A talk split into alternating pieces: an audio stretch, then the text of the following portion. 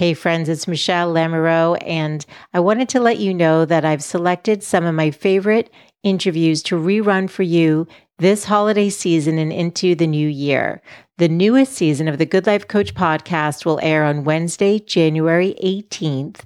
And if you have yet to subscribe or follow the show on your favorite podcast player, you can do so now, and any new episodes will automatically upload to your listening device. The other way to stay connected is to sign up for my newsletter over at thegoodlifecoach.com. It comes out once a week and I'll email you the latest interview and other updates that I only send to the Good Life Coach community through the newsletter. And once you sign up, you actually get a copy of my book, Design a Life You Love, free sent to your inbox. So I'm wishing you all a happy, healthy, and abundant new year and look forward to connecting with you again in 2023. Be well and enjoy this rerun. Here we go.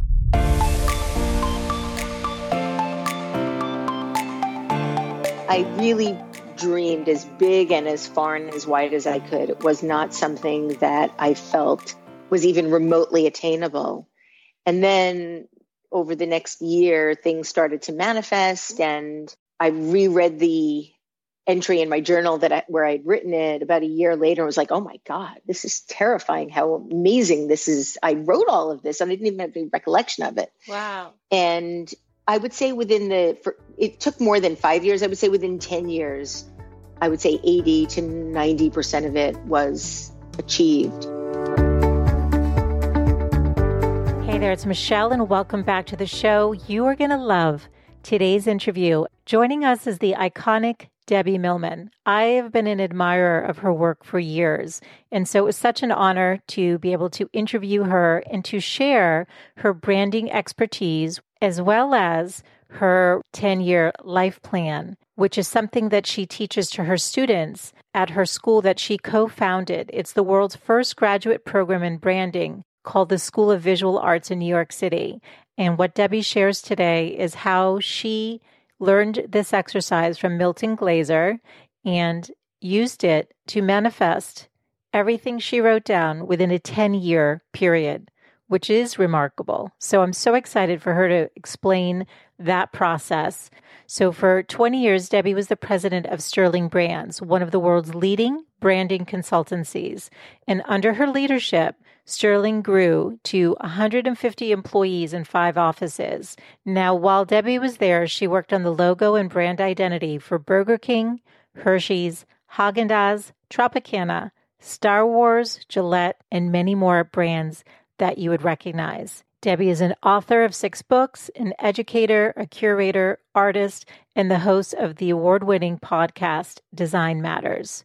She's been named one of the most creative people in business by Fast Company and one of the most influential designers working today by Graphic Design USA. You'll hear that Debbie is so committed to everything she does and also committed to giving back. And she is currently working with Law and Order SVU actor and activist Mariska Hargitay's Joyful Heart Foundation to eradicate sexual assault, domestic violence, child abuse, and the rape kit backlog. So, just two little footnotes before we get into the show. Wanted to mention that you'll hear me talk to her about Roxane in the beginning of the interview. Roxane Gay is Debbie's now wife. They were engaged at the time of the show. And the other thing is, I had asked Debbie her thoughts on people trying to create a brand out of themselves. And she gave a really interesting answer.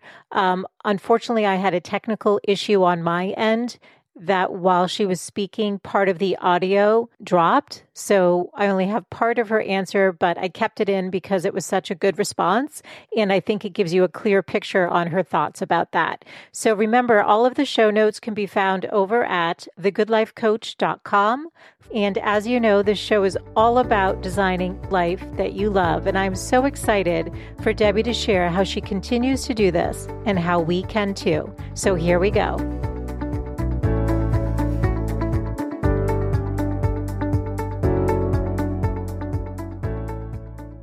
Hey, Debbie, thank you for joining me today. Oh, Michelle, thank you. It's really a pleasure to be with you. Thank you. I'm honored to have you here. And first, I want to congratulate you. So, you did your first TED Talk, which I thought was phenomenal. So, that's amazing. 15 years on your own podcast, Design Matters, also phenomenal. And your yeah. engagement. I don't know when you got engaged, but I saw you post. I'm like, this is a lot of big things within a year. So, congrats on all of that. It is. I don't know if do you believe in astrology at all? I've definitely had my chart done a few times for sure. So so there's this thing in astrology called the Saturn return, yes. which happens every 29 years. Saturn returns to the place it was when you were born. And usually the first Saturn return 29 when you're 29 usually have a lot of big life changes and look to really lean into your life, deal with a lot of the issues that you might not have dealt with. And between 29 and 30, I definitely had that happen. It was one of the worst years or hardest years of my life. So now I'm going through my second Saturn return at 58. What what astrology points to is that you tend to, with your second re- Saturn return, have a lot of positive things happen. And so I'm, I'm attributing all that luck to my second Saturn return. I love it. So, what's your sign? Now, I'm curious. I'm a Scorpio. Okay. So, I actually read a beautiful article that Roxane wrote about you on Medium. I was touched by it. yeah. And I'm really Thank you. Yeah, it's really beautiful. And I, I'm curious, um, you know, with so much of what's happened with coronavirus and everything happening, like New York City being the epicenter and being in LA. What are you doing to cope and manage and how are you just doing? Well, it's kind of day to day. I am some days I I'm sort of saying some days I'm blue, some days I'm indigo blue, some days I'm sky blue.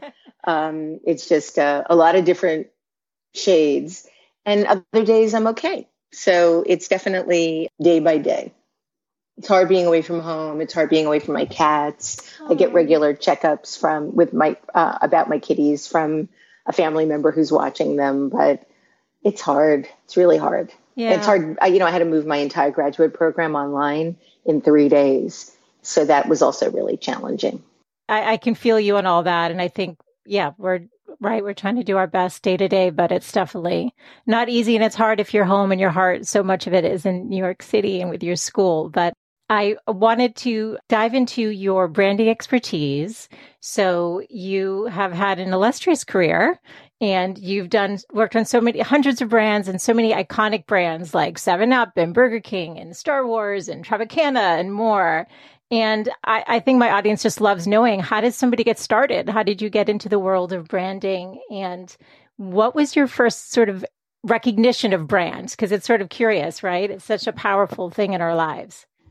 Well, I don't think I had a conscious understanding of the power of branding, capital B, um, but I was very aware of brands and what they felt like from being a small child. I mean, I my dad was a pharmacist and he owned his own pharmacy, and my mom would take us to visit him at the store and I was mesmerized by all the packages and the barrettes and the makeup and the skin creams and felt like they had magical power to make me better, um, which is sort of sad. But I also can look back on that time and see that that was a real education in what brands can or shouldn't or should do.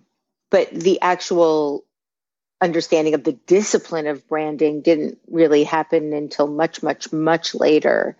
I had a career for 10 years in design before I made the shift to branding.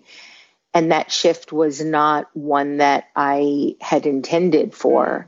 I had been working in a design firm and wasn't doing particularly well and got an opportunity to work at a branding studio, branding identity or, or, branding consultancy. And the job that I was hired for was new business. And I took that job really as a Hail Mary because I needed to pay my rent and wanted to stay somewhat analogous to the design business or adjacent to the design business. And ended up finding out very quickly that I had a particular talent for new business and did really, really well selling branding programs to corporate clients. And that's really how my career developed. Wow. Okay. Through, through through the success of sales. okay. So how do you differentiate between, you know, so for people who aren't familiar with this world like design versus branding? Well, branding is the process of manufacturing meaning, mm-hmm. creating meaning through symbols and objects. And design is the expression of that meaning. Gotcha. Okay. Is that your definition then of branding? Well, branding is manufacturing meaning. Okay. And I don't, I'm not using manufacturing in a pejorative way. People are like, oh, that sounds so uh, manipulative and fake. Well, it kind of is in a way, in that you're making something out of nothing.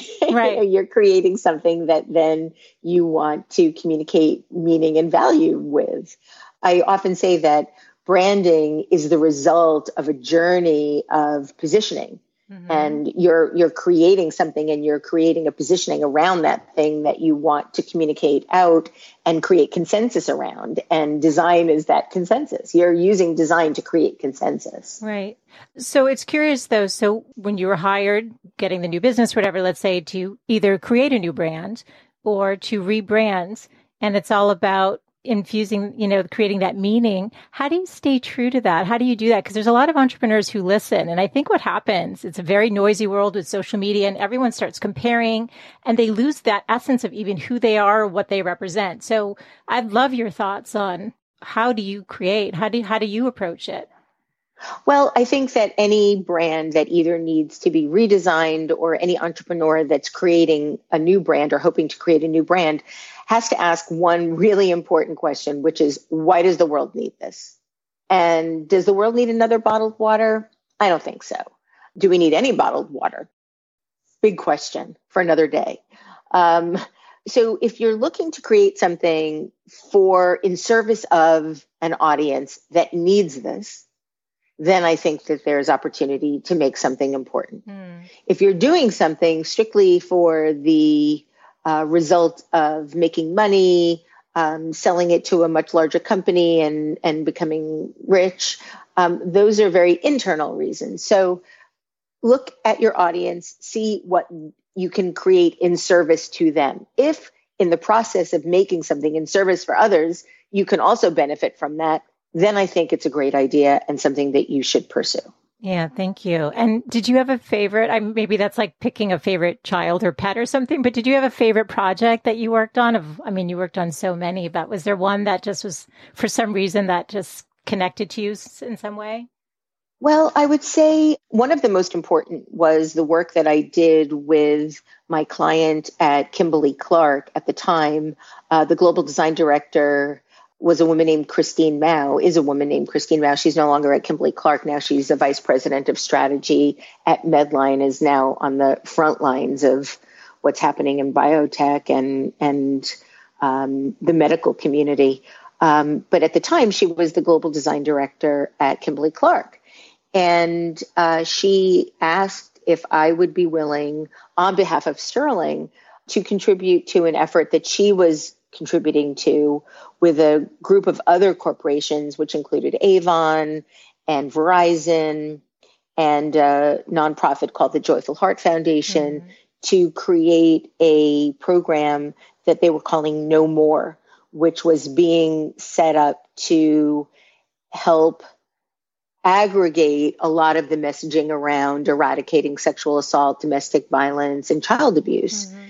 And I was like, absolutely, absolutely. And so Sterling, with Christine's leadership, work to develop the mark, the positioning, the communications program of that No More program. Mm. And that's still going on now. Wow. That logo is still in use. Wow. And I'm super proud of that work. Christine is on the board of the No More Foundation. And then in the meantime, because of the uh, collaboration with the Joyful Heart Foundation, which was founded by Mariska Hargitay, who's the star of Law and Order SVU.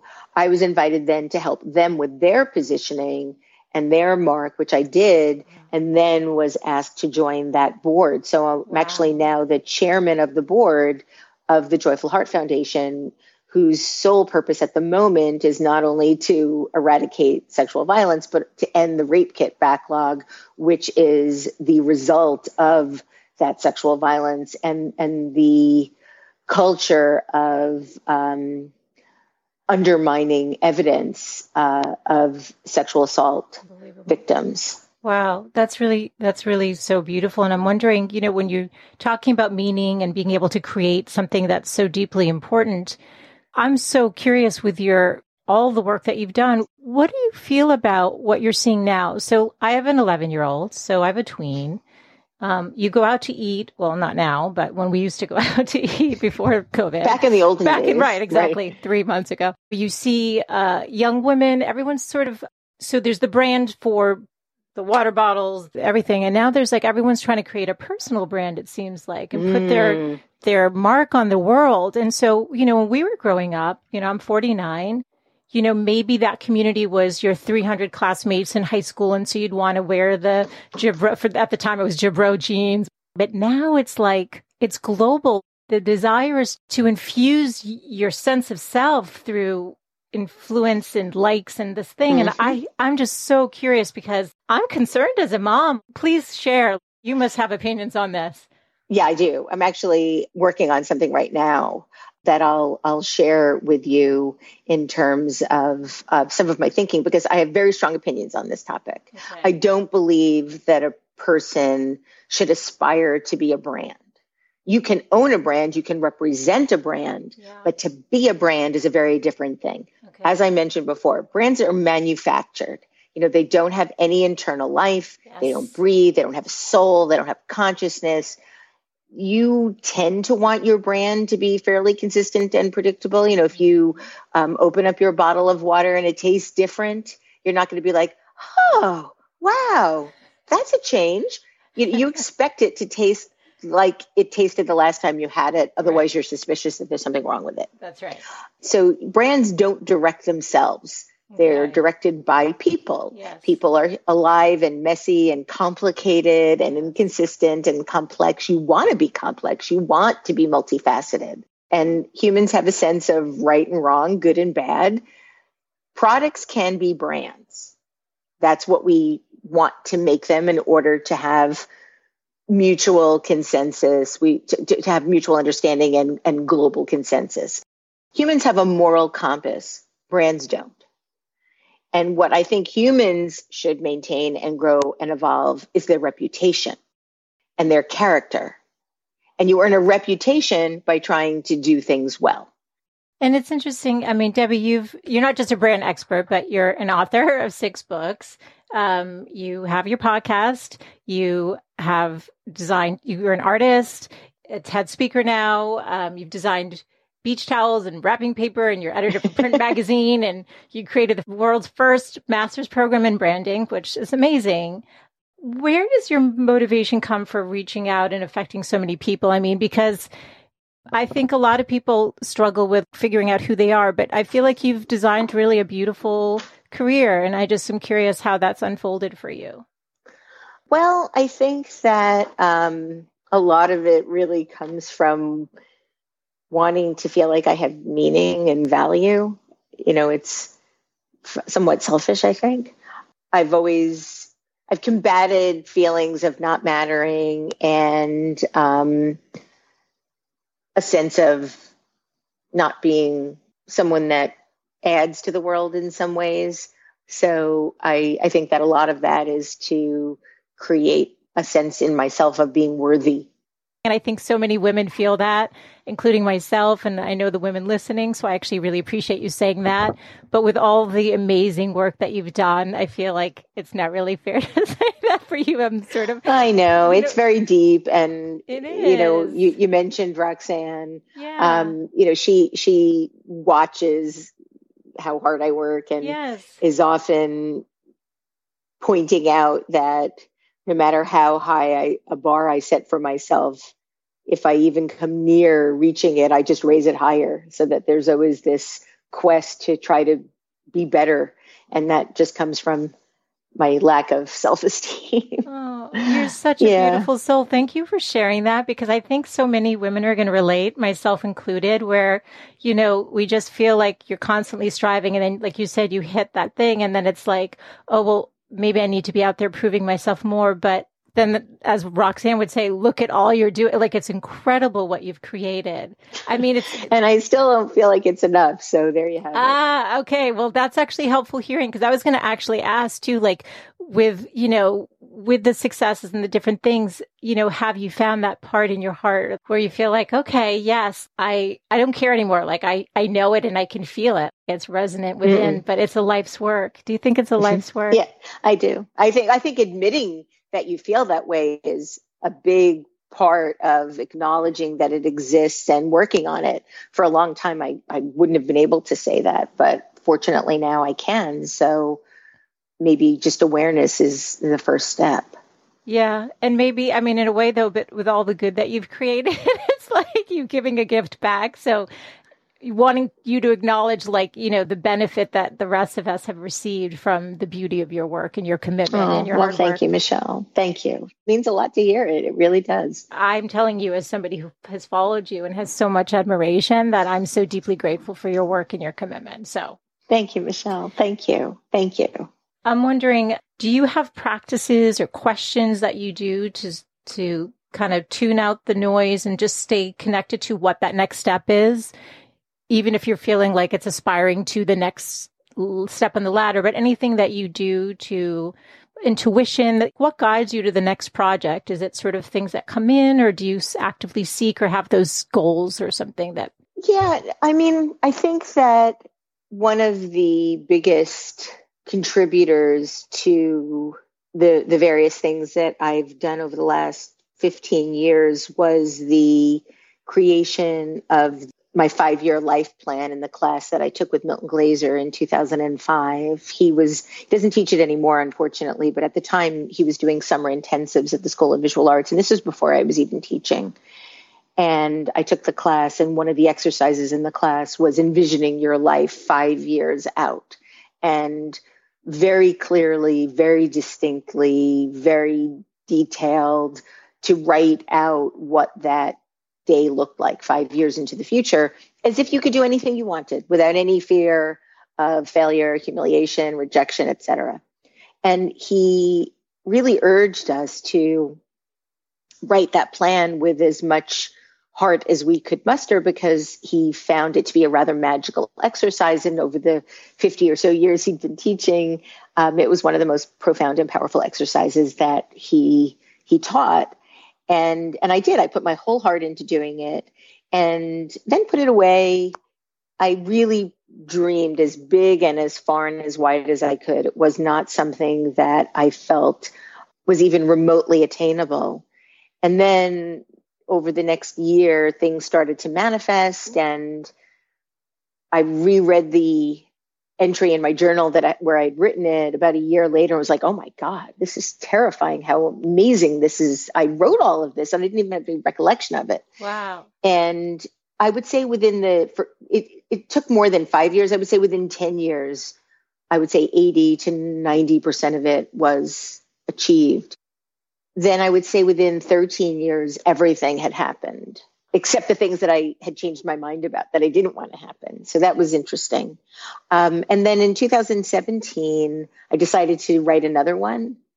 And quite a number of those things have manifested as well. Again, big, fat, giant dreams. So wow. I now teach that exercise as part of the classes that I teach at the School of Visual Arts. Yes. But I've changed it to a 10 year plan as opposed to a five year plan because yes. I feel that you need more runway for big dreams. And also, Milton's class was for mid level designers. Hmm. And so a lot of us were in that 40 year range, whereas most of my students are in their 20s and 30s. So I want to give them more time to be able to manifest. Wow. That's been one of the biggest exercises, most important exercises of my life. But you wrote it and tucked it away and weren't mm-hmm. sort of consciously like thinking about mm-hmm. it Nope. So why do you think it worked? Because it's very, I mean, I believe in visualization and manifesting and all that stuff. I'm just curious that what about this process do you think was, you know, that brought the things into your life? I think it's about declaring your wants, declaring what you want for your life, and not just waiting for things to happen, but actually declaring that something like this is important to you, and then letting your unconscious take over to some degree in guiding you there. Yeah.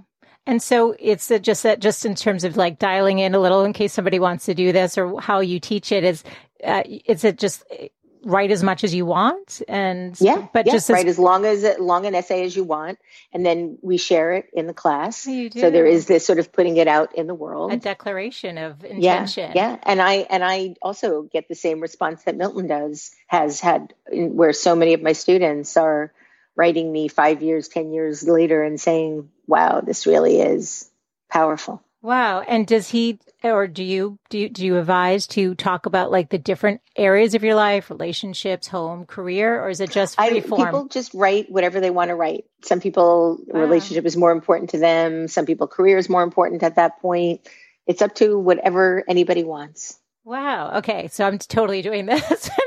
think everyone should do it who's listening. Yeah. Some, so I, I talked about it on the Tim Ferriss show, and then some lovely person um, transcribed what I said and put it and made a website out of it. And I think it's called your 10 year plan dot com or something like that. But if you if you Google Debbie Millman, Tim Ferriss 10 year plan, you'll find it easily. Okay, I'm so looking that up. And actually when I I heard you on Tim's podcast, I love that episode. I thought that was a beautiful interview. And there was a story that you told that really touched me about when you were eight years old and you had drawn and you had found this picture. Yes. Can you tell can you tell that story? Well, I grew up in a really um, challenging environment, physically, sexually, emotionally abused for quite a long time. And I had no idea what I wanted to be or do. And I struggled for the first 15 years of my career, the first 10 especially.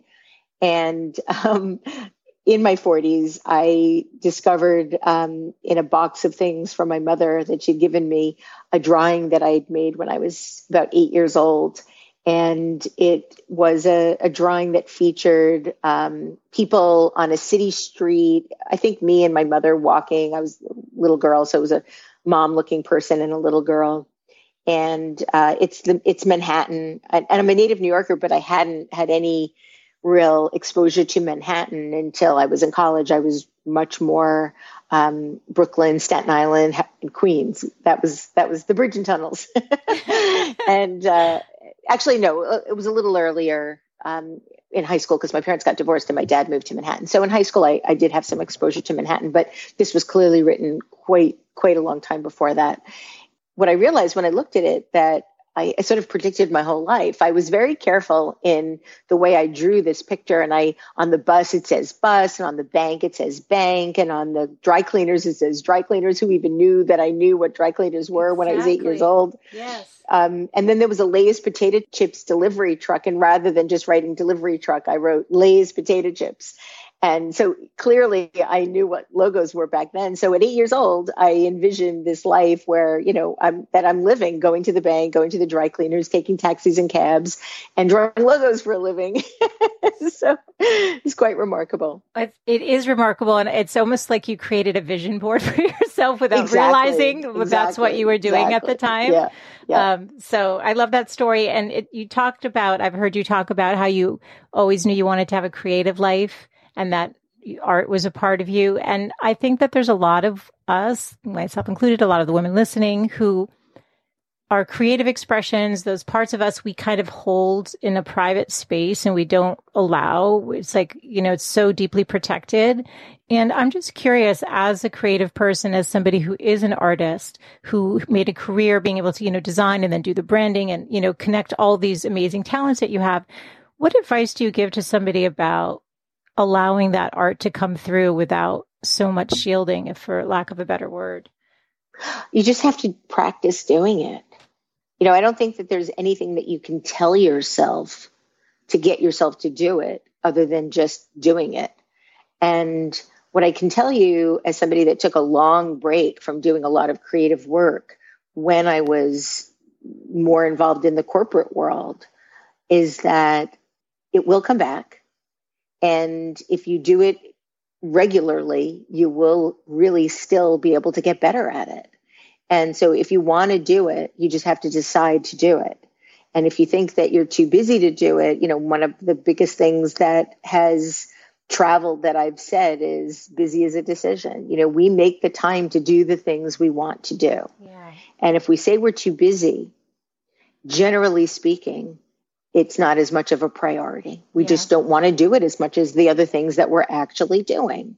Some of those things might be contributing to a better life for ourselves. Some of those things might not be. Mm-hmm. Some of mm. those might be things that we need to do for other reasons. So I think that we have to be honest with ourselves about what we really want to do and hold ourselves accountable to doing it.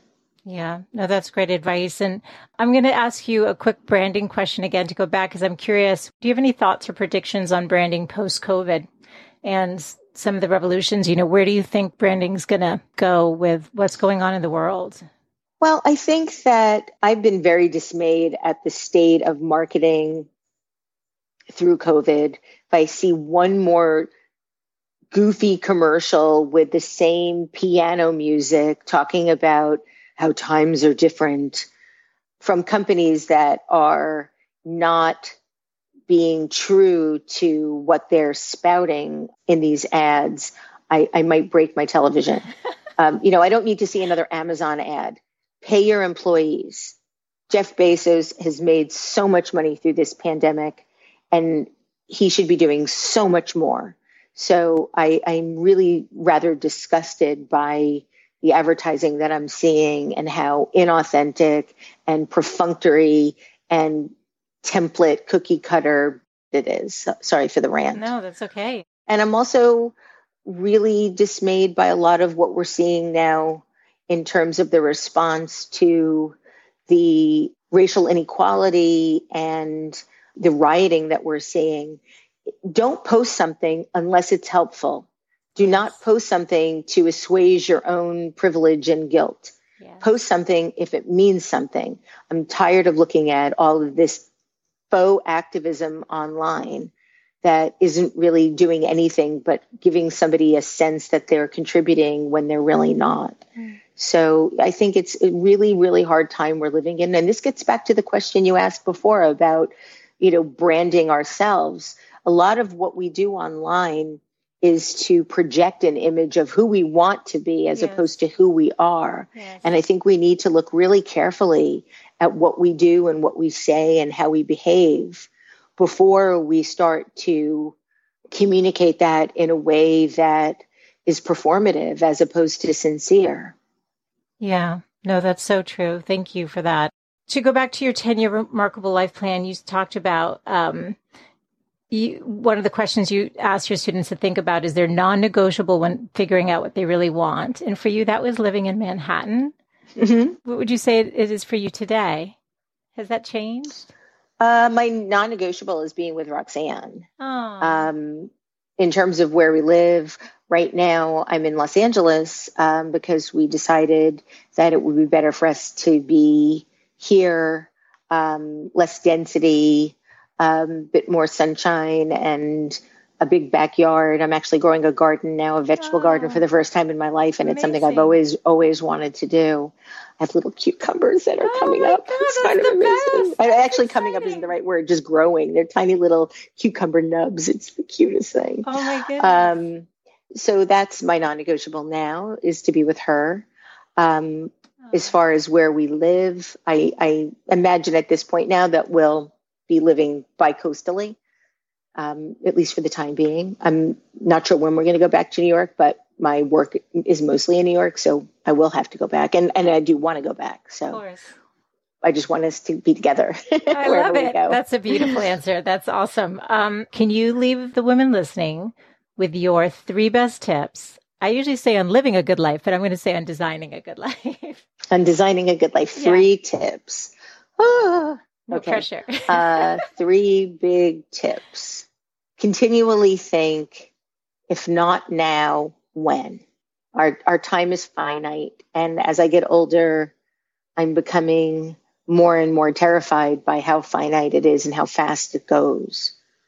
So if not now, when? And then something that I've written about you know, if you want a remarkable life, you have to, you really have to commit to doing it. You know, you are the only person that most likely is standing in your way of, of doing something. And if you're not, then maybe think about what you could do to be the person that decides and and don't give up your dreams or edit your dreams before they're even something that you try. A lot of people, myself included, decide what's impossible before they really determine if it's possible. And most of that sense of it being impossible is self generated. So I'm not smart enough, I'm not pretty enough, I'm not connected enough, I'm not talented enough. We self edit what's possible for ourselves. And if I if I had to look back on my life, I'd say the biggest regret that I have is limiting what I what I thought I could do mm. because of my own issues with how capable I thought I was. So try it before you decide you can't. before you decide you can't. you know, it's better to at least know. I think regret is something you don't ever get over. You get over failure and you get over rejection because you can metabolize those emotions. Mm-hmm. But you don't ever really get over regret. You always think, what if? What if I had? What if I could have? And so, what I can tell people is lean into the rejection because you might not be rejected.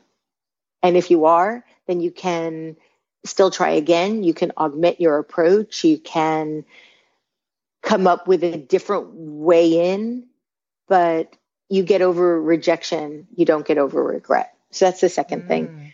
And then the third thing, don't give up on love. Mm. So, you know, I didn't find the sort of love of my life until I was 57. Love that. So, don't ever give up on love. So beautiful. Um, can I ask you one more question? Sure. Um, what do you think that your 85 year old self would tell you about living a good life? What do you think she'd want you to know? Um, aside from moisturize, um, exactly. What would I want me? I would love to be able to, Michelle, I'd love to be 85 and not have any regrets about how I lived the last 35 years because that, you know, I'm no 25 years, 25. So I would like to think that when I'm 85 years old, I can look back at my last 25 years and say, she finally was able to really go after what she wanted on a regular basis and not be so afraid of what would happen. That's so beautiful. I love your heart. I love the way you communicate. I love everything you've shared. And I'm so grateful. If people want to learn more about you and your work, Debbie, where do I send them? Where should I send them? Uh, DebbieMillman.com. It's my website and also my Twitter handle and my Instagram handle. Awesome. Um, thank you from my heart for taking the time, especially in light of everything going on in the world. This has been such a pleasure. So thank you so much. Thanks, Michelle. Thanks for a wonderful conversation. Thanks so much for tuning in today. I hope you gained some new information or inspiration for your life. That is that the essence of this show is to really wake up to what's possible for you, to reclaim your beautiful voice and to really learn to love and prioritize yourself. So if you gained any value from any of the conversations you've tuned into, Make sure to subscribe on your favorite podcast player. You can do that right now on your phone. And please do consider leaving a rating and review if you have yet to do so on Apple Podcasts. It's actually how more women can find the show. And I really want to grow a community of women who are loving themselves and living full on. So thank you as always for tuning in. And I look forward to reconnecting with you next Wednesday. Bye for now.